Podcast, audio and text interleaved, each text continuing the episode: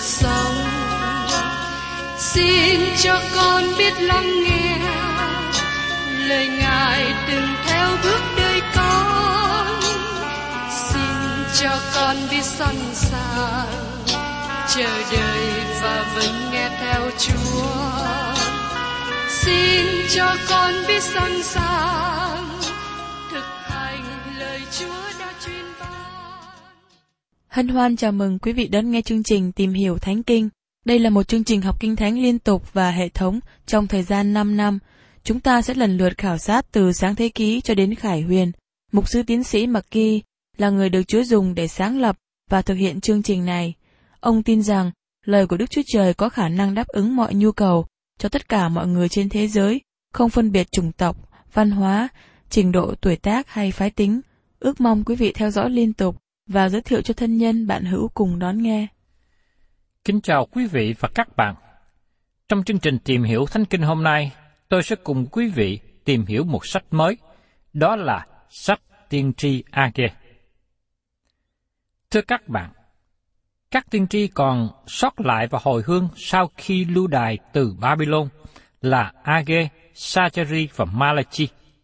Và Age là tác giả của sách tiên tri Age như được đề cập ở trong sách sử ký Ezra đoạn 5 câu 1.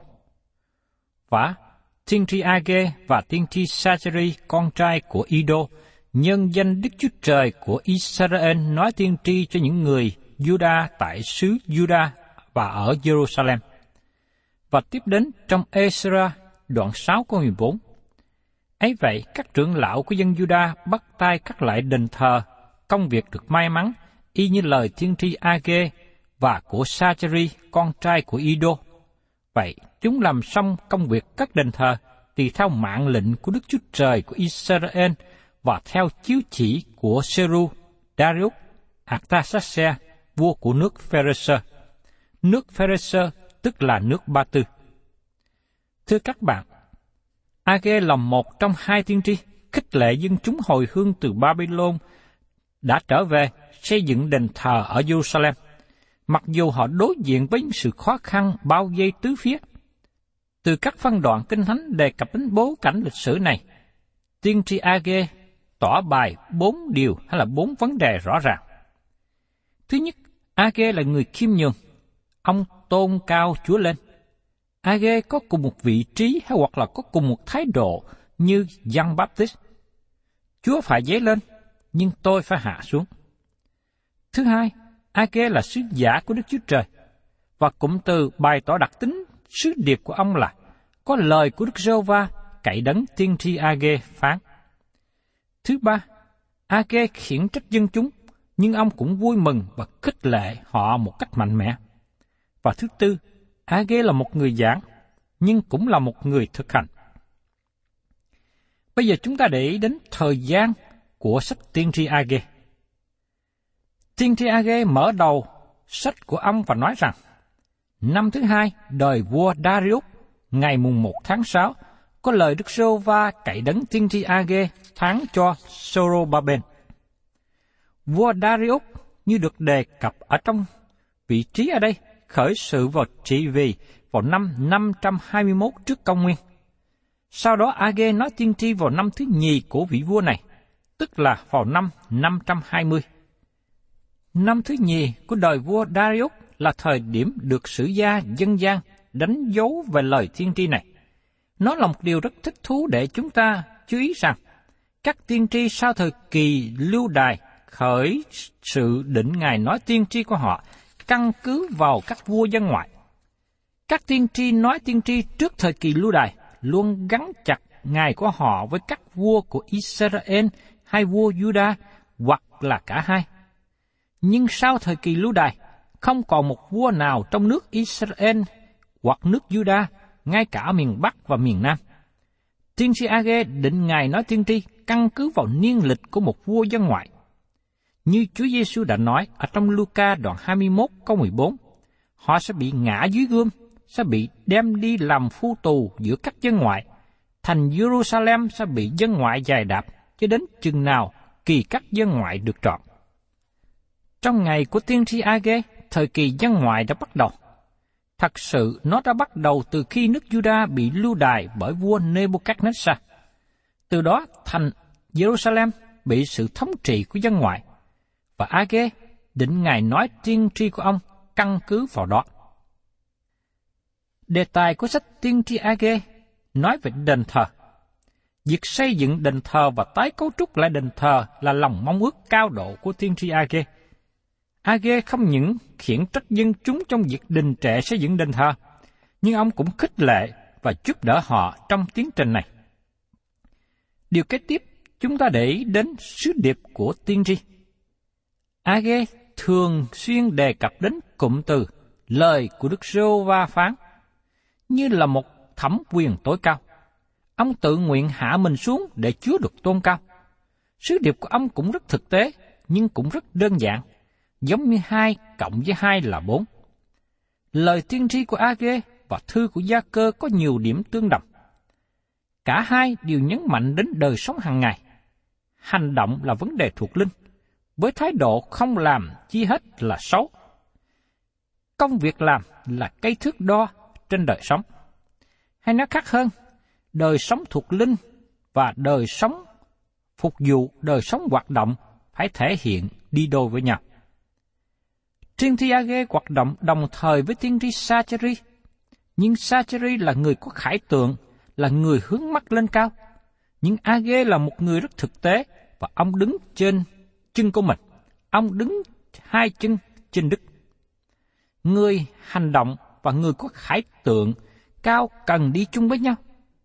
Như trong Corinto thứ nhất đoạn 15 câu 58 có thể thích ứng với những gì được viết trong sách Age.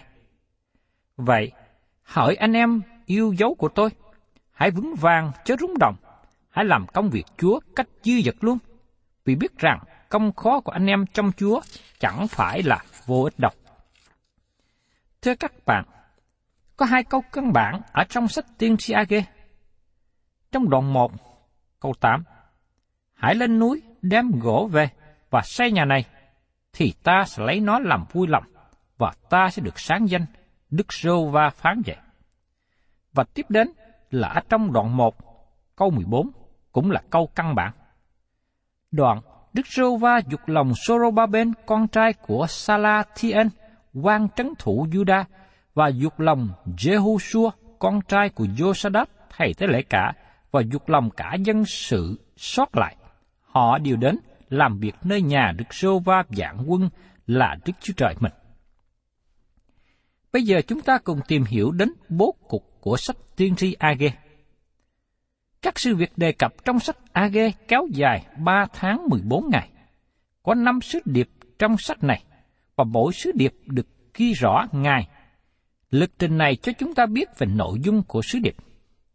Thứ nhất, ngày 1 tháng 9 năm 520 trước công nguyên. Ở trong AG đoạn 1, từ câu 1 đến câu 11. Nội dung của sứ điệp này nói đến lời kêu gọi dân chúng. Chúng ta thấy lời thứ nhất đó là lời cáo buộc ở trong đoạn 1 từ câu 1 đến câu 4. Thứ hai, lời kêu gọi xem xét đường lối trong đoạn 1 từ câu 5 đến câu 7. Và thứ ba, lời truyền bảo xây các đền thờ trong đoạn 1 từ câu 8 đến câu 11.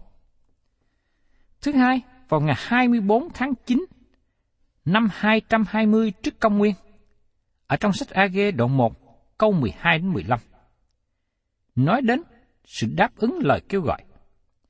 Dân chúng dâng lời xây dựng đền thờ trong đoạn 1 câu 12 và sự xác chứng từ Đức Chúa Trời trong đoạn 1 từ câu 13 đến 15.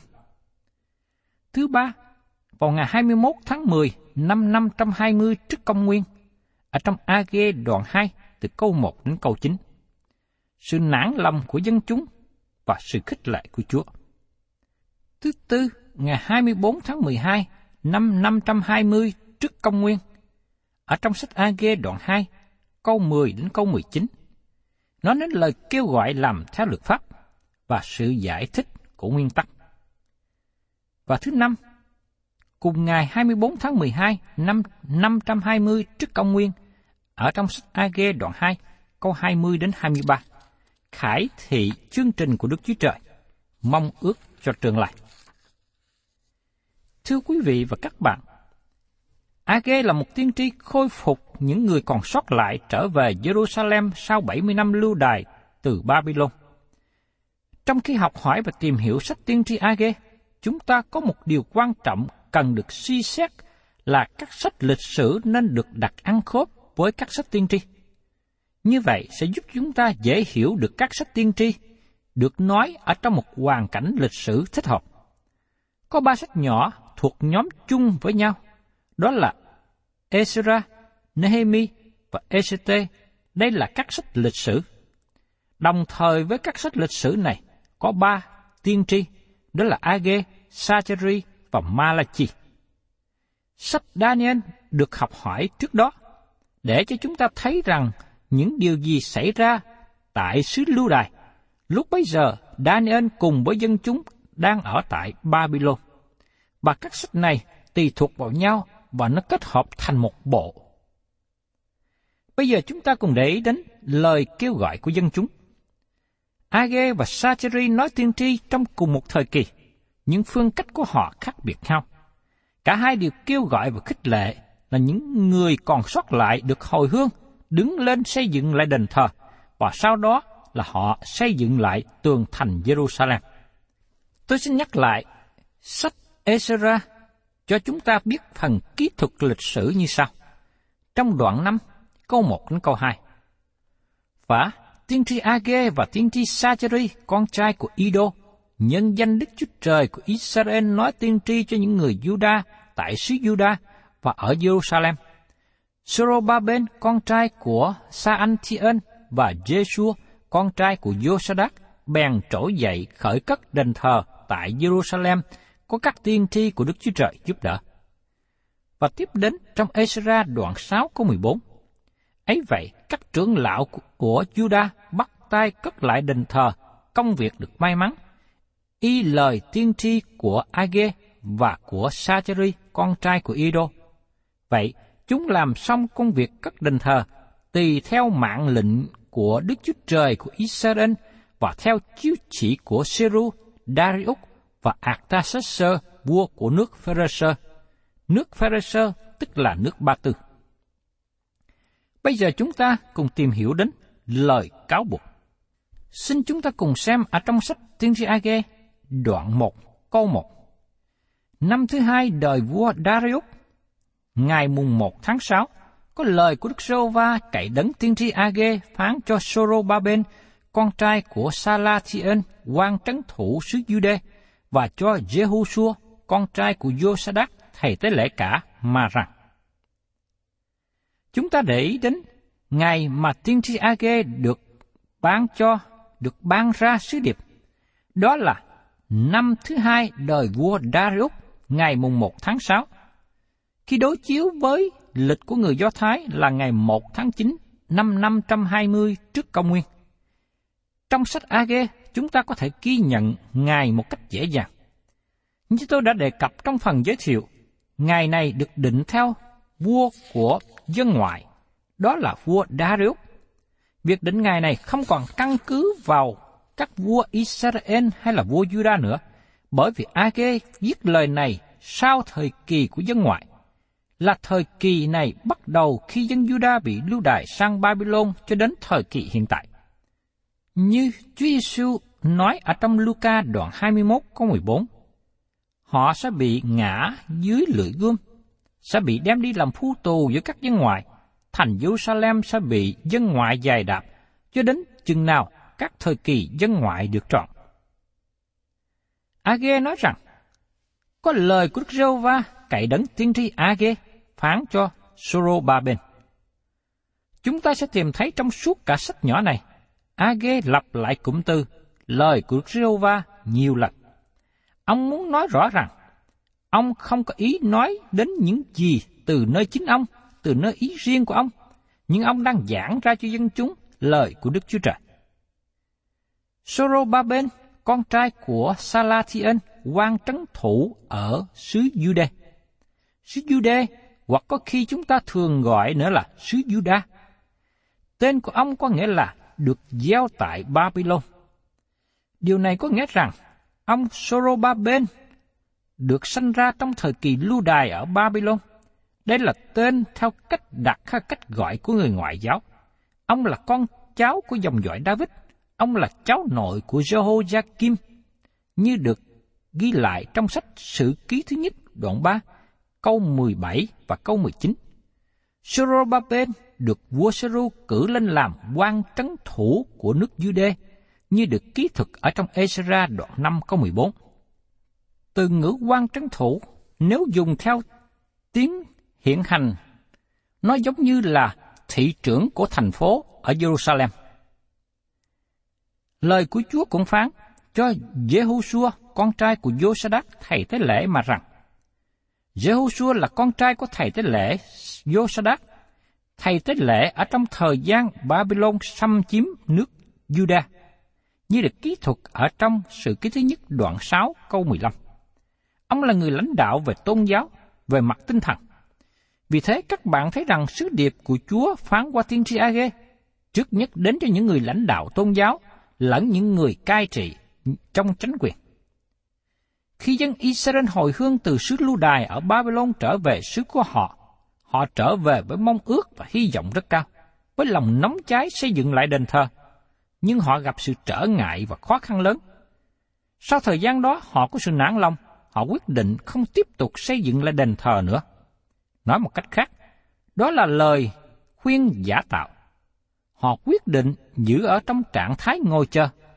Họ nói rằng, hoàn cảnh khó quá, Đức Chúa Trời không có định cho chúng ta tiến hành nữa.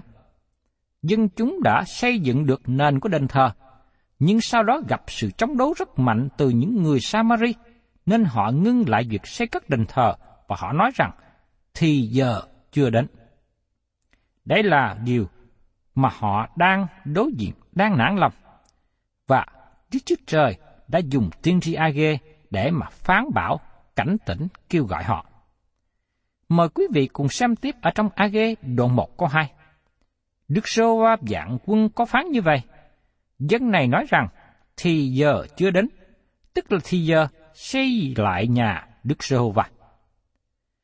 Nếu các bạn đọc lại sách Nehemi, các bạn thấy rằng khi dân chúng xây dựng lại bức tường Jerusalem, sự chống đối cũng rất là mãnh liệt. Họ cũng có sự chống đối giống như sự chống đối xây dựng lại đền thờ, nhưng họ vẫn tiến hành.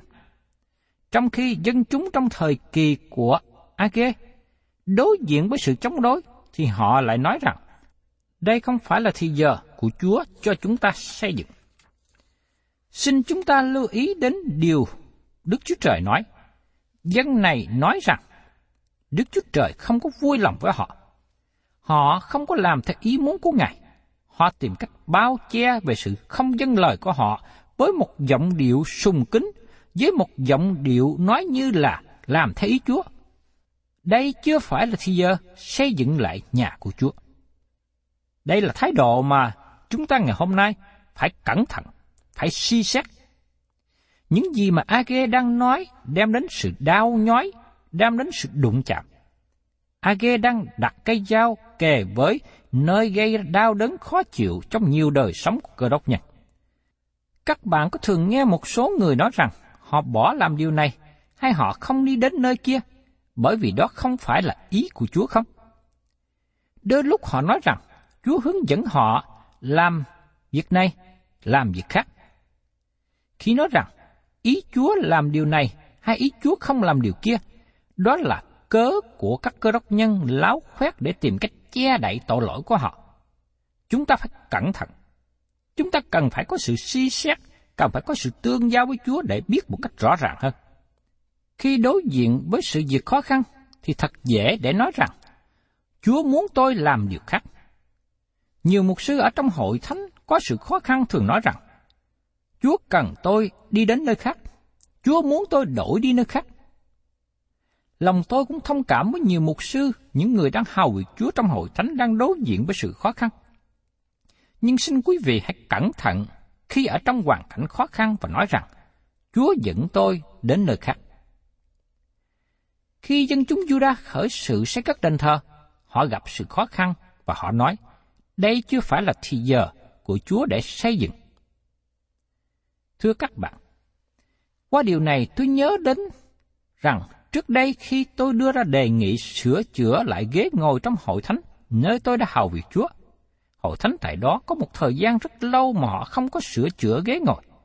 Sau khi bàn thảo với ban chấp sự hội thánh và họ đem vấn đề này trình bày cho tất cả các thành viên trong hội thánh biết, có một số người nêu lên lý do như sau. Chúng ta không nên dùng tiền để sửa lại ghế ngồi trong hội thánh. Chúng ta cần dùng tiền để dâng hiến cho việc truyền giáo. Sau thời gian thảo luận, hội thánh đi đến biểu quyết. Nếu những ai không muốn dùng tiền để sửa lại ghế ngồi trong hội thánh, xin vui lòng dân hiến cho việc truyền giáo. Cuộc lạc quyên dân hiến cho việc truyền giáo được tiến hành ngay. Và khi kiểm lại số tiền dân hiến cho việc truyền giáo, ban chấp sự thấy rất ít. Qua việc này, ban chấp sự và mục sư đều có nhận xét rằng, có những người không muốn dùng tiền sửa chữa lại ghế ngồi trong hội thánh, cũng không muốn dân hiến cho việc truyền giáo. Nhưng dầu vậy, họ lại dùng lý do nói rằng cần dân hiến cho việc truyền giáo để bài bác đề nghị sửa lại ghế ngồi trong hội thánh. Bài bác đề nghị mua những băng ghế mới. Thật là một điều rất là tệ khi có một số người không muốn hào việc Chúa, không muốn dân hiến, thì họ tìm cách che đậy lòng của họ, cái việc làm của họ, suy nghĩ của họ bằng những lời nói mà chúng ta thấy rằng dường như là những người này sống đời sống thuộc linh cao. Họ nói rằng đây là ý muốn của Chúa cho chúng ta không nên xây cất lại nhà thờ. Đây là ý muốn của Chúa không nên làm điều này, làm điều kia. Chúng ta cần phải cẩn thận. Chúng ta cần phải đối diện với điều mà Chúa muốn, chứ không phải chúng ta đối diện với hoàn cảnh khó khăn theo suy nghĩ của con người và cho rằng đây là ý của Chúa. Thưa các bạn, đám đông dân chúng trong thời kỳ của thiên tri Age cũng có một lý luận giống như cách này. Họ nói rằng, thời giờ xây dựng đền thờ chưa tới. Nhưng chúng ta thấy bên trong của họ có một lý do khác. Vì thế Đức Chúa Trời đã dùng Thiên tri Age để nói với họ. Ngày nay xin chúng ta cần ý thức rằng Đức Chúa Trời của chúng ta là một Đức Chúa Trời hằng sống. Xin đừng có ai tìm cách che đậy sự giả dối của mình trước mặt Đức Chúa Trời và nêu ra lý do khước từ công việc của Ngài. Thay vì chúng ta đối diện với sự giả dối và tìm cách rút lui, chúng ta nên trình với Đức Chúa Trời hoàn cảnh chúng ta đối diện và để xin Ngài dẫn dắt, để xin Ngài cho chúng ta biết điều gì cần nên làm trong những hoàn cảnh khó khăn này. Cầu xin Chúa giúp đỡ và tôi và các bạn để chúng ta cùng học hỏi tìm hiểu trong sách tiên tri Age để thấy phản ứng của dân chúng, thấy lời khuyên của tiên tri Age và đặc biệt thấy sự dẫn dắt của Đức Chúa Trời trong hoàn cảnh khó khăn.